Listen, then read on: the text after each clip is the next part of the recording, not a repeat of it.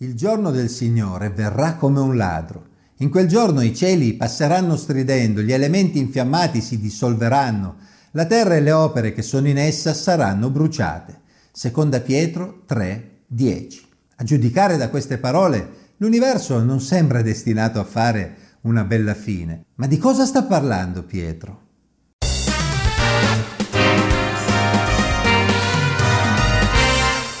Ciao a tutti, questo è l'ottavo e ultimo episodio della serie Fede sotto attacco basata sulla seconda Pietro. Come abbiamo visto nello scorso episodio, Pietro stava incoraggiando i suoi lettori a resistere a quello che sarebbe stato l'attacco più grande sferrato contro la loro fede in Gesù, quello degli scettici che avrebbero ridicolizzato la fede sostenendo che il tempo passava e le promesse di Gesù continuavano a non realizzarsi. L'espressione il giorno del Signore è molto utilizzata nella Bibbia e indica generalmente un giorno in cui Dio manifesta la sua ira verso tutti i suoi nemici. Pietro, in coerenza con quanto aveva insegnato Gesù, sta ricordando ai suoi lettori che il giorno del Signore, per eccellenza, quello finale, quello in cui Gesù stesso tornerà per sconfiggere una volta per tutti i suoi nemici, arriverà come un ladro, inaspettato, arriverà quando essi meno se l'aspettano. Pietro descrive il giorno finale dell'ira di Dio con un linguaggio che troviamo nella letteratura profetica dell'Antico Testamento e che poi ritroviamo in Apocalisse, un linguaggio che parla di uno sconvolgimento cosmico prima che il Signore faccia nuovi cieli e nuova terra. Non dobbiamo spaventarci di questo linguaggio. La Bibbia ha un filo conduttore dalla Genesi all'Apocalisse L'obiettivo del Signore è il rinnovamento di tutte le cose, ristabilire un mondo in cui l'uomo possa di nuovo vivere a stretto contatto con Lui, proprio come era nel principio nel giardino dell'Eden. Non ci stupisce quindi che la Bibbia, nel libro dell'Apocalisse, ci mostri il giudizio di Dio su questo mondo per poi ricominciare con una nuova creazione, una nuova umanità dove il peccato non ci sarà più, dove i nemici di Dio non ci saranno più, dove la morte non ci sarà più e nemmeno il dolore, insomma, dove ogni cosa funzionerà perfettamente. Ma prima di realizzare tutto questo, prima di entrare nella pienezza della nuova creazione di Dio, Gesù ritornerà non più per dare la sua vita per redimere l'umanità, cosa che ha già fatto una volta per tutte circa duemila anni fa, ma per giudicare gli esseri umani.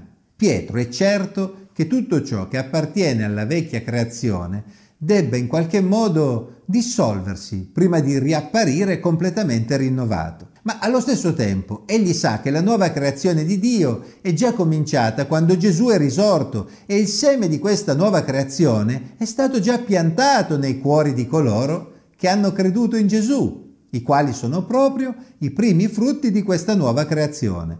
Essi non hanno quindi nulla da temere, dal giorno del Signore. Poiché dunque tutte queste cose devono dissolversi, quali non dovete essere voi, per santità di condotta e per pietà, mentre attendete affrettate la venuta del giorno di Dio, in cui i cieli infocati si dissolveranno e gli elementi infiammati si scioglieranno. Seconda Pietro capitolo 3, versetti 11 e 12. Pietro sa che i suoi lettori non hanno nulla da temere dal giorno del Signore, perché non saranno annientati, non saranno giudicati, non saranno dissolti, anzi, essi attendono quel giorno e desiderano che si realizzi il più presto possibile.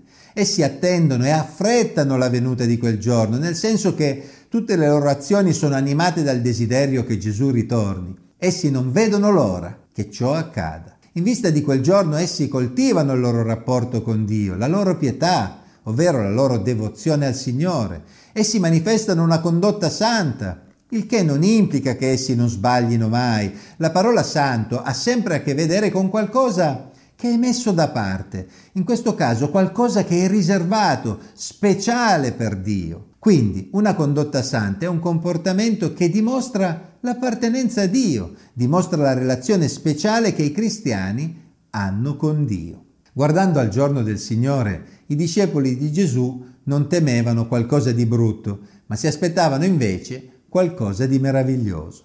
Ma, secondo la sua promessa, noi aspettiamo nuovi cieli e nuova terra, nei quali abiti la giustizia. Perciò, carissimi, aspettando queste cose, fate in modo di essere trovati da Lui immacolati e irreprensibili nella pace. Seconda Pietro capitolo 3, versetti 13 e 14. I discepoli di Gesù aspettano nuovi cieli e nuova terra, nei quali abiti la giustizia aspettano la manifestazione piena di una nuova creazione, di un'umanità completamente redenta. Nell'attesa di ciò, essi non devono lasciarsi destabilizzare da chi mette in dubbio la loro speranza, ma al contrario, devono continuare ad avere fiducia nel Signore, preparandosi ad incontrarlo, quindi curando la propria condotta con l'obiettivo di farsi trovare immacolati e irreprensibili. Immacolati e irreprensibili a prima vista sembra un obiettivo troppo ambizioso, vero? Ma dobbiamo considerare che Pietro usa due parole che si contrappongono a quelle che ha usato in precedenza, macchie e vergogne, per definire coloro che si erano infiltrati nella comunità cristiana, ma avevano una condotta morale disdicevole. Sostanzialmente, qui Pietro sta incoraggiando i credenti ad avere una condotta diversa, immacolata, ovvero senza macchia dal punto di vista morale, una condotta che dimostrava la loro appartenenza alla famiglia di Dio come discepoli di Gesù, al contrario di coloro che invece erano macchie e vergogne, in quanto infiltrati nella comunità cristiana senza appartenervi realmente. La parola irreprensibile non implica che i cristiani non commettano mai errori, ma indica comunque una condotta morale coerente che se sottoposta a inchiesta non mostri tratti che possano gettare dubbi sulla loro fede. Com'è possibile avere una condotta immacolata e irreprensibile? È possibile se si tiene conto della premessa che abbiamo visto nei primi capitoli della lettera, attraverso la trasformazione interiore che Dio compie nel cristiano.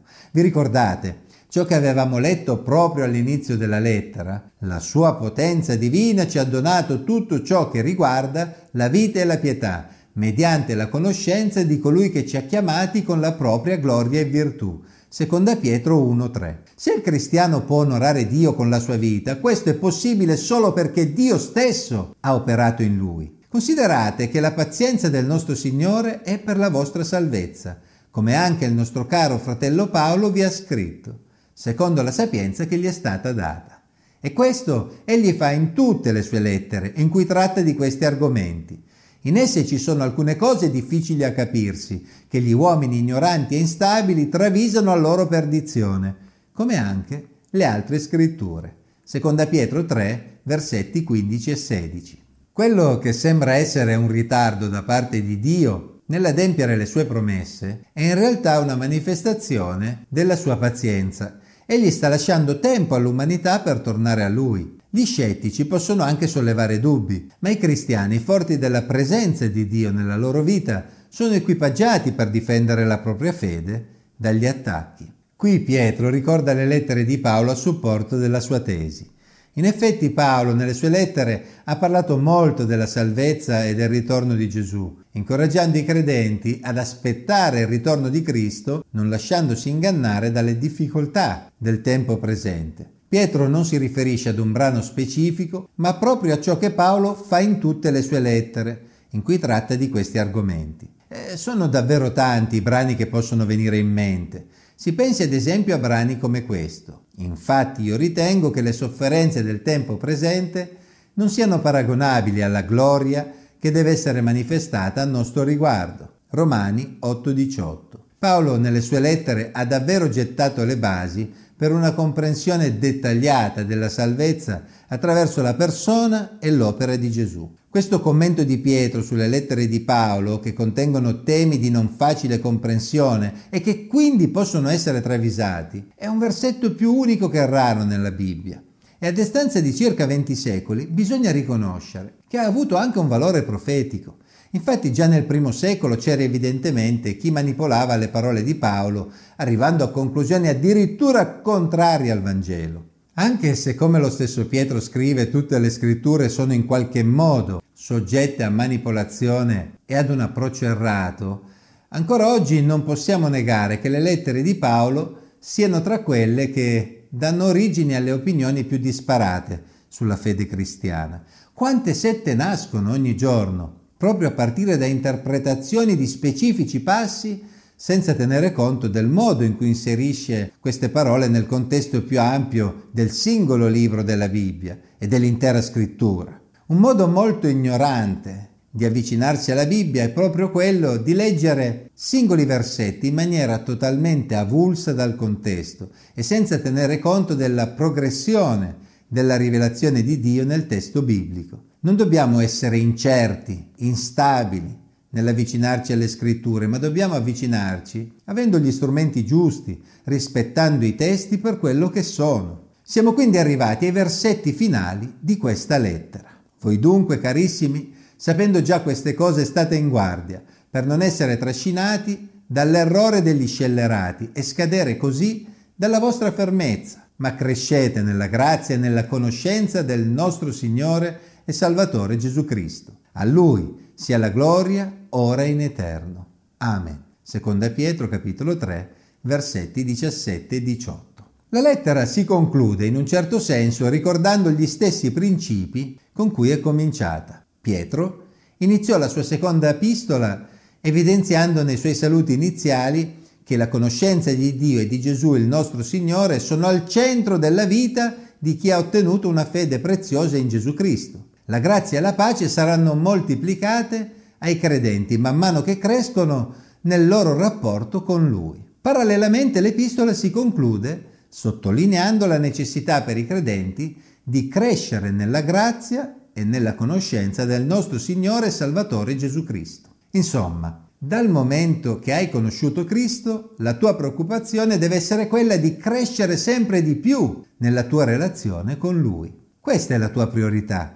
Questo è il segreto per non farti trascinare nell'errore e rimanere fermo nella fede. Dal momento che hai conosciuto la grazia, l'immeritato favore di Dio nei tuoi confronti, ovvero tutto ciò che Egli ti ha donato gratuitamente perché ti ama, devi rimanere saldo sulle sue promesse. Come abbiamo detto più volte in questa serie, conoscere bene la moneta vera è sufficiente per saper riconoscere tutte le monete false. Nessuno può conoscere bene tutte le ideologie di questo mondo, ma se conosciamo bene Gesù e la sua parola, sapremo riconoscere cosa c'è che non va in qualunque ideologia dovessimo incontrare nel nostro cammino. Pietro in questa lettera ha descritto i pericoli che possono sorgere anche all'interno della comunità cristiana e ha messo in guardia sullo scetticismo che può portare a dubitare delle promesse di Dio. A distanza di tanti secoli possiamo dire che oggi più che mai la fede è sotto attacco non solo dall'esterno, ma anche dall'interno della comunità cristiana. Oggi più che in passato, molti credono che il cristianesimo sia superato, molti pur dicendosi cristiani non manifestano affatto alcun attaccamento reale alla persona di Cristo. Sempre di più i discepoli di Gesù si trovano ad affrontare non solo opposizione esterna, ma anche divisioni profonde all'interno della comunità cristiana, dove c'è sempre più discrepanza tra il dire e il fare. Sempre di più cresce uno scetticismo interno alla comunità, anche nei confronti della Bibbia stessa.